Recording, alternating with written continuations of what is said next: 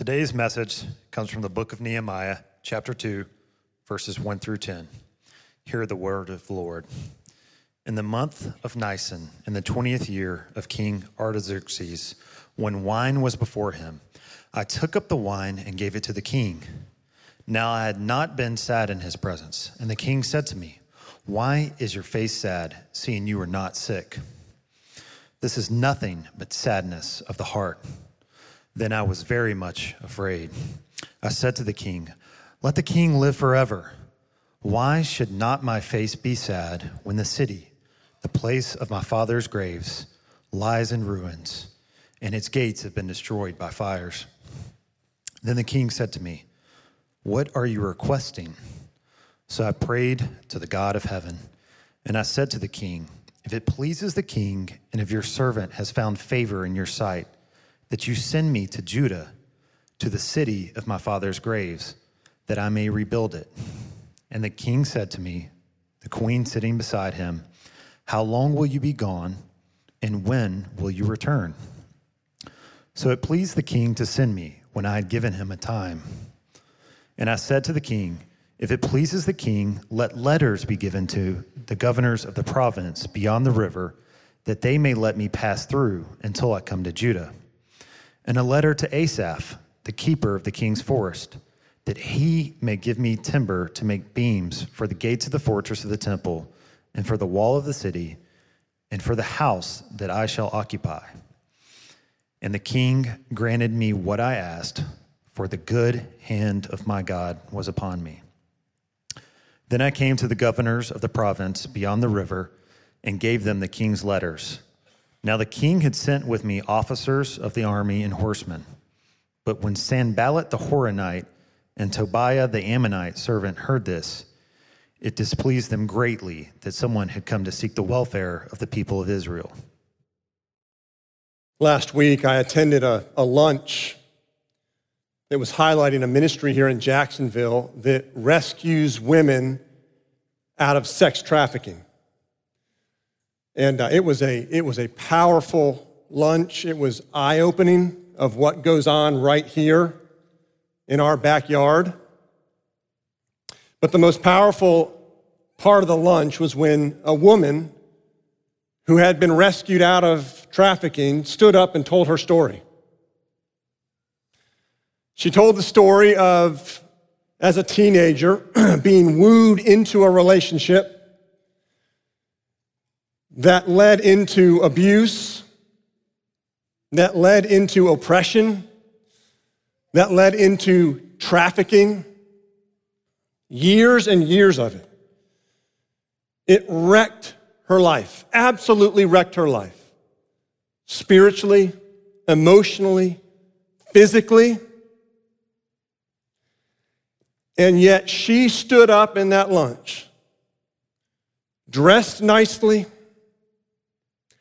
with a glimmer in her eye, praising Jesus for having rescued her out of that. She told the story of how now she's going to school, she's excelling in school, she's pursuing a law degree.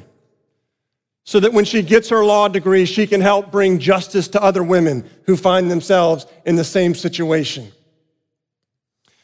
It was a powerful picture of restoration, of a woman's life that went from ashes and being absolutely wrecked to a woman who was now full and flourishing and free with a smile on her face. As I sat there and listened to it, it reminded me that we serve a God who is about restoration. We serve a God who seeks the welfare of his people. He sent someone to seek the welfare of this woman. And as we read here at the end of verse 10 in Nehemiah, he sent Nehemiah to seek the welfare of his people who were in trouble and in shame. We serve a God who restores. That is the story of the scriptures. From start to end, it is a story of restoration. That is what God is doing in the world.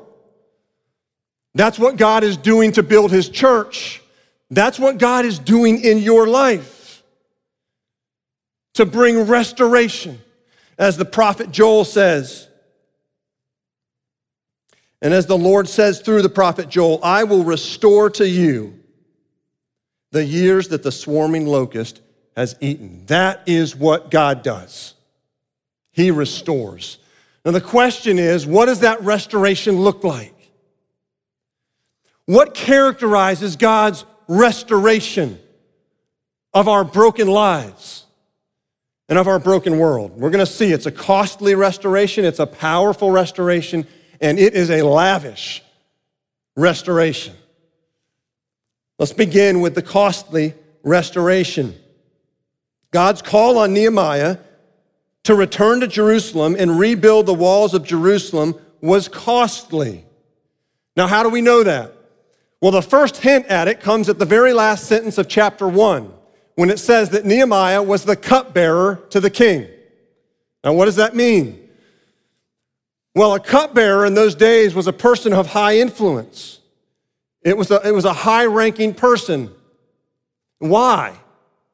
Because the role of the cupbearer was to serve the king, to serve wine at the king's table, and to protect the king. In those days, plots to kill kings, plots to assassinate kings were all over the place. And so the cupbearer had to be a highly trusted person because the cupbearer would bring the wine. And, and one of the ways that assassinations would happen of kings was to poison the wine. And so the cupbearer would bring the wine to the king and make sure it wasn't poisoned. And sometimes the cupbearer would actually taste the wine first, so that if it was poisoned, he would go down and not the king. So this was a position of high influence. This was a position of high trust. Nehemiah was in a place of great comfort. He had a great job. He had a great career. He had great benefits. And yet we see as God places this call on his life that he was willing to leave that comfort and choose discomfort. In fact, the beginning of him choosing discomfort is him walking into the king's presence sad. And you don't walk into the king's presence sad. That's just not what you did. Right? The king's servants were to come in and put the happy face on. It didn't matter what was happening in your life. You walked in with the happy face before the king. But Nehemiah, after four months of prayer and fasting, you realize that from chapter one to the beginning of chapter two, that's four months that he's been praying and mourning and fasting. And God had given him the courage, had given him the strength to walk into the king's presence sad. And of course, the king asks Nehemiah, Nehemiah, why are you sad? This must be sadness of the heart. What's going on? And Nehemiah's response at the end of verse 2 is I was very much afraid. Now, why was Nehemiah afraid? Because the king, this same king, early on in his reign, had stopped the rebuilding of Jerusalem. King Artaxerxes. He had stopped the rebuilding because he had gotten word and been convinced by others that if Jerusalem got rebuilt, it would be a threat to his authority and to his power. So Nehemiah knew that what he was about to ask was for King Artaxerxes to change his policy, to change his policy towards Jerusalem and towards the city. And any kind of ask like that usually doesn't have a good outcome. Now you understand why Nehemiah was afraid. He left what was comfortable. He was willing to lay down what was comfortable to embrace discomfort for the call of God on his life, to go back to Jerusalem to his people who were in trouble and who were in shame, who needed restoration. And yet, this is the story of the scriptures. This is the story of what we see throughout the Old Testament. God called Abraham called Abraham to leave his country, to leave his family, to go to a land that was unknown. For Abraham to leave comfort and to, and to embrace discomfort for the sake of restoration. Or you've got Moses, who held a position of high power in Egypt, who was called to be God's agent to rescue his people out of slavery and out of shame and out of sin. And when you read in Hebrews 11, it says that Moses chose to join and to be mistreated with the people of God rather than enjoying the comfort, the wealth, and the pleasure of Egypt. You have the story of Esther. Esther was the queen of Persia. She was in a place of high influence. And God called Esther to be about rescuing God's people out of their trouble and shame. And like Nehemiah, it was a call that had great cost associated with it. It meant that she would leave comfort to embrace discomfort. The Old Testament is full of these stories. Here's the problem those were all human saviors that were called to rescue God's people, but the rescue was never final, it was never ultimate because God's people would fall back into trouble and shame. All of these human saviors were pointing to the human savior that would come. And not just a human savior, but a divine savior, Jesus Christ. Jesus Christ, who would leave the comforts of heaven, who would leave the glories of heaven, who would lay aside his comfort to embrace discomfort, to bring rescue, to bring restoration to a people in a world that was broken down by sin and broken down with shame. I don't know that we'll ever understand this side of glory what it was like for Jesus Christ to leave heaven, to leave perfection, to leave glory, to leave a perfect relationship with his Father, to leave that and enter the horrors of this broken world to enter the horrors of the trouble and the shame and the darkness in this world. I don't know that we'll ever quite grasp what that was like for Jesus Christ, the sacrifice it took for him to come down. Why? To seek the welfare of his people, to seek the flourishing of God's children. This may give a hint of it. In September of 1940, Witold Pilecki, he was a, Polish army captain who was hearing about the concentration camps where the Jews were being exterminated. He, he, he knew, and they knew that, that there was trouble. Something wasn't right with these concentration camps. And so he, volunteer, he volunteered to go inside Auschwitz. And here's how it happened his superiors cooked up this plan where they gave him a false identity card with a Jewish name.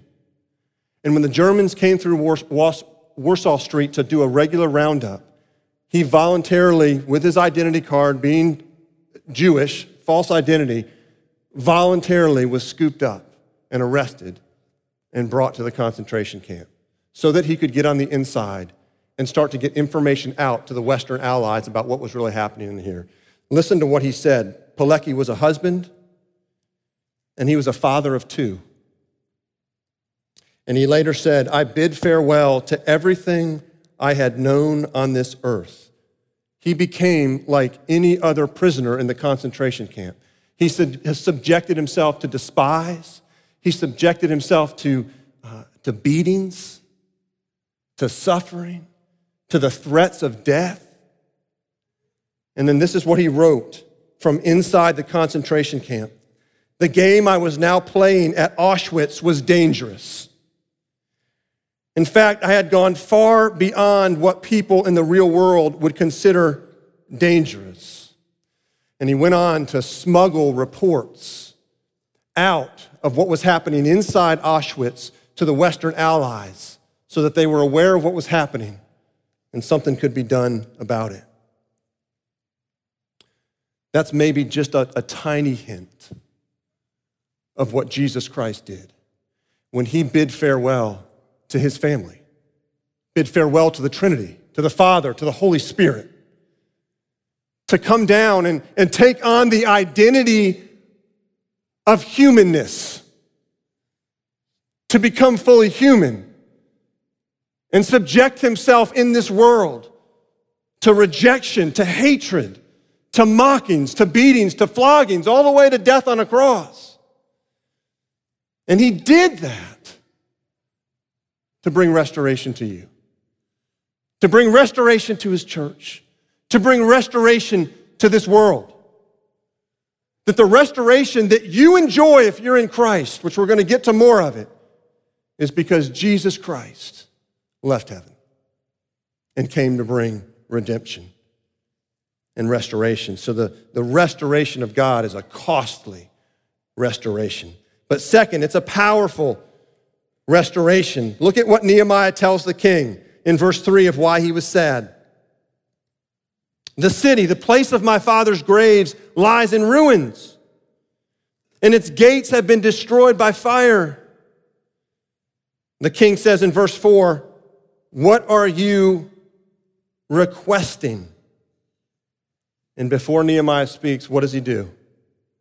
So I prayed to the God of heaven. Now, you couple that with what he says at the end of verse 2, I was very much afraid, and you understand the gravity of the ask that he is about to make of the king.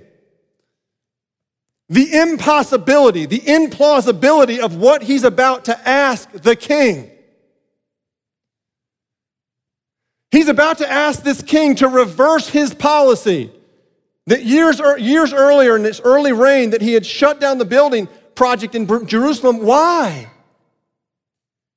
Because the rebuilding of Jerusalem would be a threat to his authority and power. And so now Nehemiah is going to say, King, I want you to reverse your policy.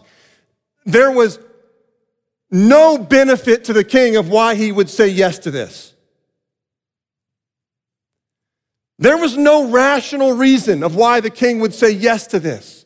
There was no pragmatic reason of why the king would say yes to this. What Nehemiah was about to ask, which is why he was afraid and why he prayed. Quick arrow prayer. Before he made the ask, is because what he was about to ask was absolutely impossible, impossible from any human perspective. And yet we read in Luke 18, Jesus says, What is impossible with men is possible with God. So, verse 6, listen to what the king says How long will you be gone? And when will you return?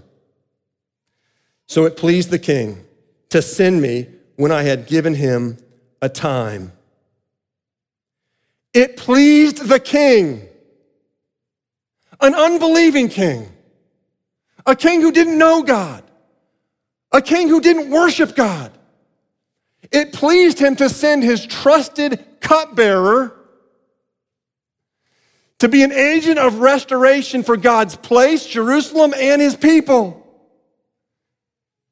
It pleased the king. God was using an unbelieving king, a king that didn't know God, to bring about his purposes to accomplish his restoration of his people who were in trouble and were in shame. And yet, this, this shouldn't surprise us because the greater Nehemiah, Jesus Christ, who would come, the greater Nehemiah, Jesus Christ, accomplished our salvation. But listen how it happened in Acts chapter 2, verse 23. Listen to how Jesus' crucifixion is described.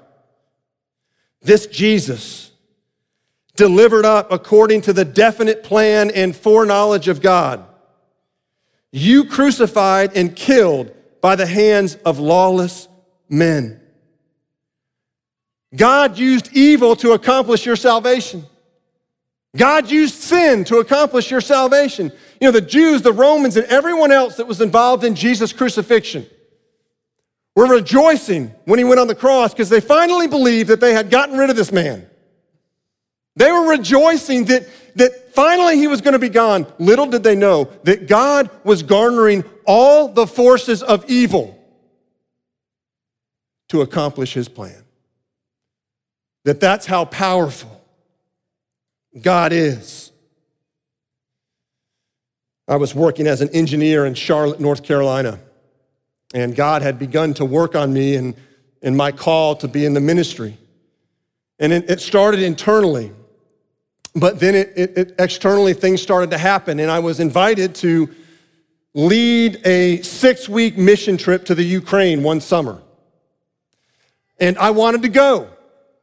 Problem is, I was a full time engineer, and you don't take six weeks off of work. Certainly didn't have that vacation. So I sat down with one of the pastors at, at my church, and just for advice and counsel, I said, Chris, here's where I'm at. I want to do it, but I, I mean, six weeks off. And he read to me first, or Proverbs 21 1. The king's heart is a stream of water in the hand of the Lord. He turns it wherever he will. He said, Keith, go to your boss, explain the situation, and ask him what he thinks you should do. I said, Chris, let me tell you what he's going to say. He's not a believer. He doesn't care about a six week mission trip in the Ukraine. He's going to say, Hey, great, glad that you want to do that, Keith, but we got a job here. You're an engineer. Chris looked at me and said, Do you believe that the king's heart, do you believe that the heart of your boss is in the hand of the Lord? I said, Oh, boy. yes, I believe that. He said, Then go do it. So I went and sat down with my boss, not a believer. I explained the situation, explained to him what I wanted to do, and I said, Dave, what do you think I should do? He kind of looked down and he paused and he looked up at me. He said, Keith, I think you should go with a smile on his face and you'll have a job when you get back. And I went, Really? He said, Yes. Listen, God has every person everything, every square inch of this world at his disposal to do whatever he wants to accomplish his purpose. That that's how powerful God is. Now you say, what's this have to do with restoration?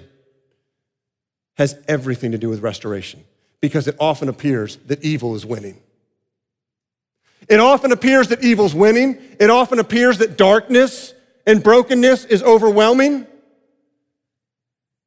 Maybe your addiction that has you trapped. Maybe your broken marriage that is crushing you. Maybe your wayward child that has zapped every last fiber of hope in you feels like the world's winning. And yet 1 John 4 4 says that he that is in you is greater than he who is in the world. That God's restoration is powerful, that he is rebuilding you, that he's restoring you through his son Jesus Christ, and that he is using everything towards that good. Romans 8 says what God's purpose is in your life, and that is to conform you, transform you, restore you into the image of Jesus Christ. That is God's purpose for your life. That's God's purpose for His church. That's God's purpose for the world. And that He, if you've trusted Jesus Christ, and by that I mean if you have transferred your trust from yourself to work out your own salvation and try to earn your way to God, if you've transferred your trust from yourself to trusting Jesus, that He accomplished your salvation in full for you by living a perfect life and dying the death for you. That if you've trusted Jesus Christ, then God is using everything at His disposal to accomplish that purpose in you. That His restoration is powerful. So, number one, His restoration is costly. Number two, it's powerful. And number three, it's a lavish restoration. Look at verse seven. So the king has already agreed in verse six, given Nehemiah permission to go back to Jerusalem to rebuild. Changed his policy. No benefit to himself. Now, verse 7. If it pleases the king, Nehemiah says, let letters be given me to the governors of the province beyond the river that they may let me pass through until I come to Judah. And a letter to Asaph, the keeper of the king's forest, that he may give me timber to make beams for the gates of the fortress of the temple, and for the wall of the city, and for the house that I shall occupy. What is Nehemiah asking for here? He's asking for protection and he's asking for provision. Protection on his way back to Jerusalem, and provision once he gets there, provision to actually rebuild the walls of the city. Protection and provision.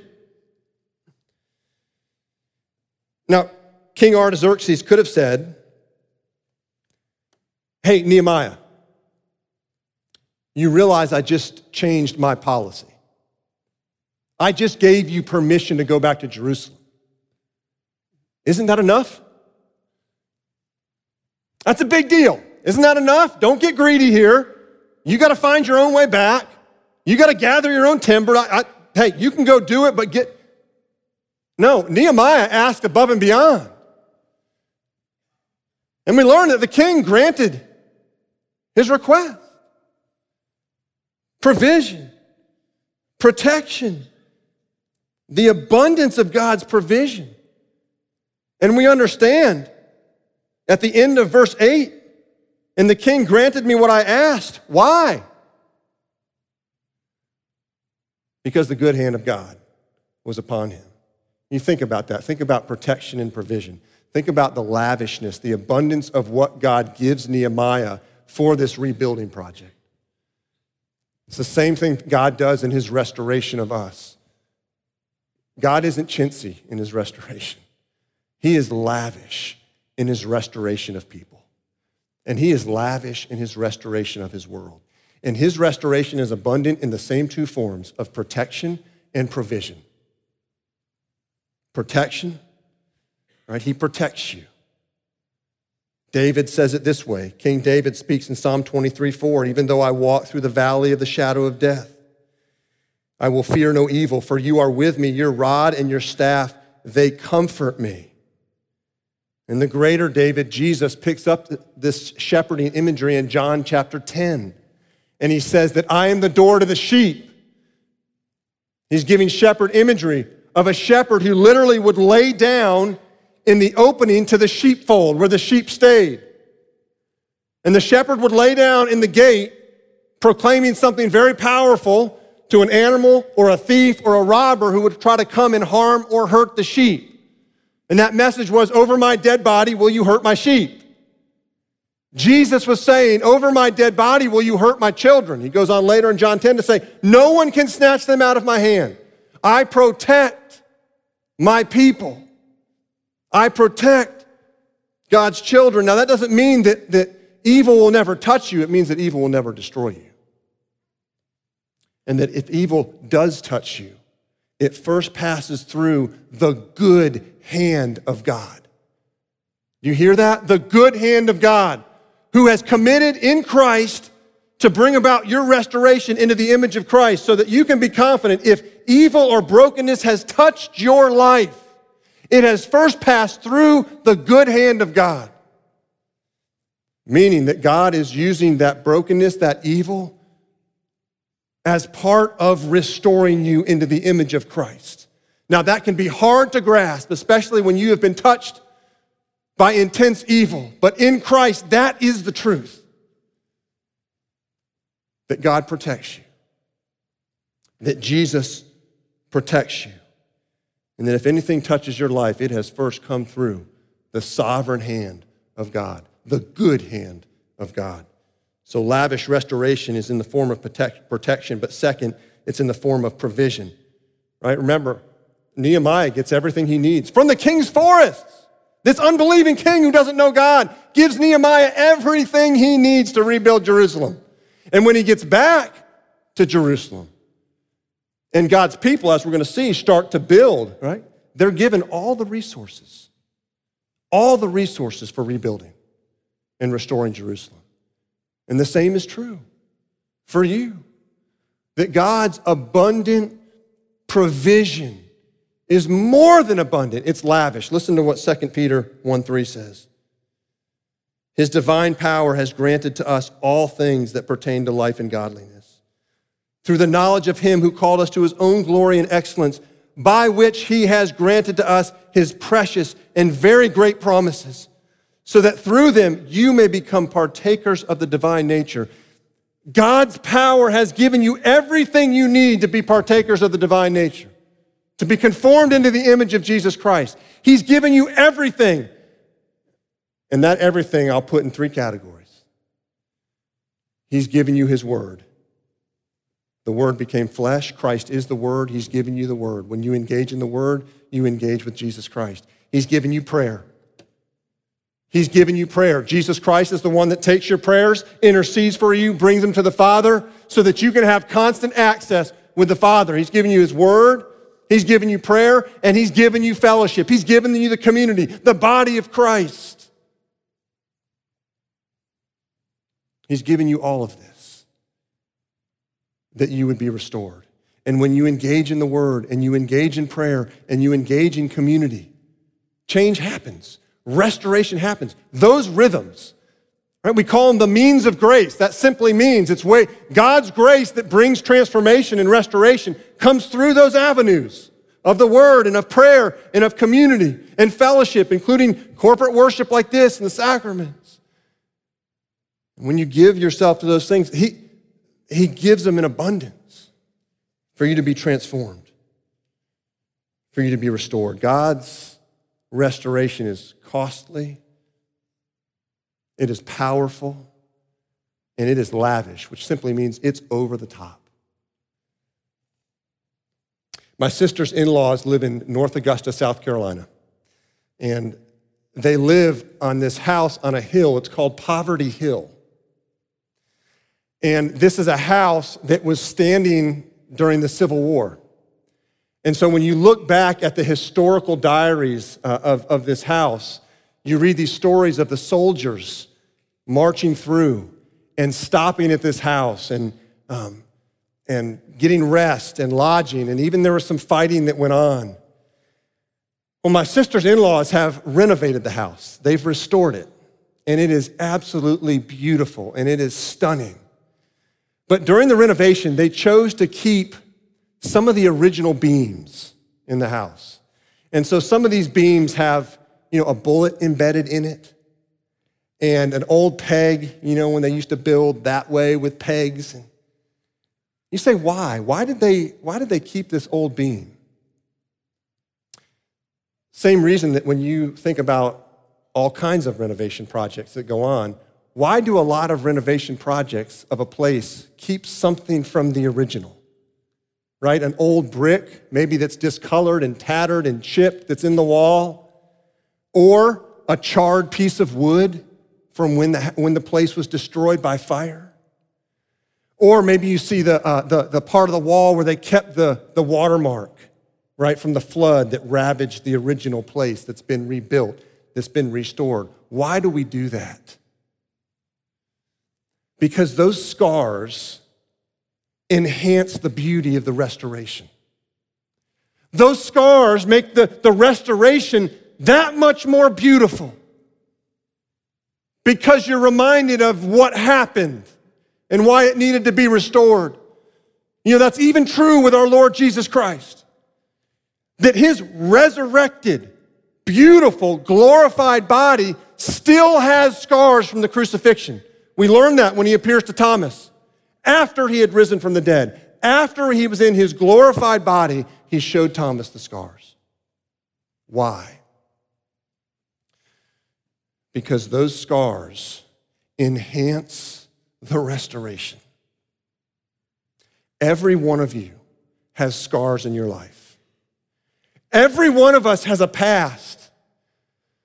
Every one of you has scars. Some of you right now have open wounds that will become scars.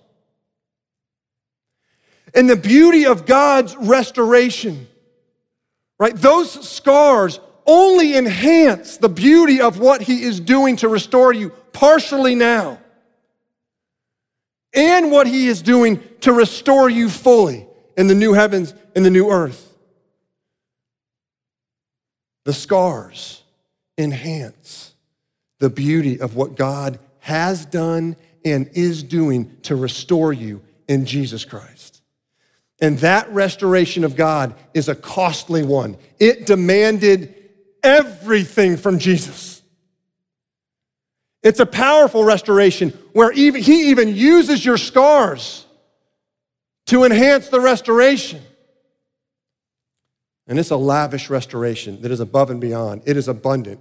So lavish that you and I can't even imagine what it will be like in the new heavens and the new earth when God brings full restoration to our bodies, to his church, and to this world.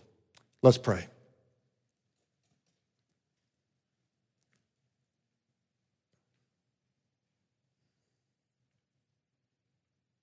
Father, we are a people who are deeply in need of being restored. There are stories in this room, and there are scars from the past that are deep. And yet, Jesus, when you left the glories and the comfort of heaven to enter this dark, broken world and to embrace the discomfort, you did it with a single purpose in mind, and that was to restore us to fullness and to flourishing. And that, Father, you use everything. You garner all of this world, even sin and brokenness and the forces of evil to accomplish your salvation. You did it with Jesus on the cross, and now through Christ, you do it in our lives. So that those of us maybe who are sitting here hurting deeply over something that has happened recently or in the past, still dealing with the scars, that we can be assured that in Christ, all of that and all that will come is being used by you, God, to make us new. Father, would we find great hope in that? And would we sing now as we close with hearts that are restored, with hearts that are renewed, with hearts that have been given hope by you through your Spirit. And we pray this all in Christ's name. Amen.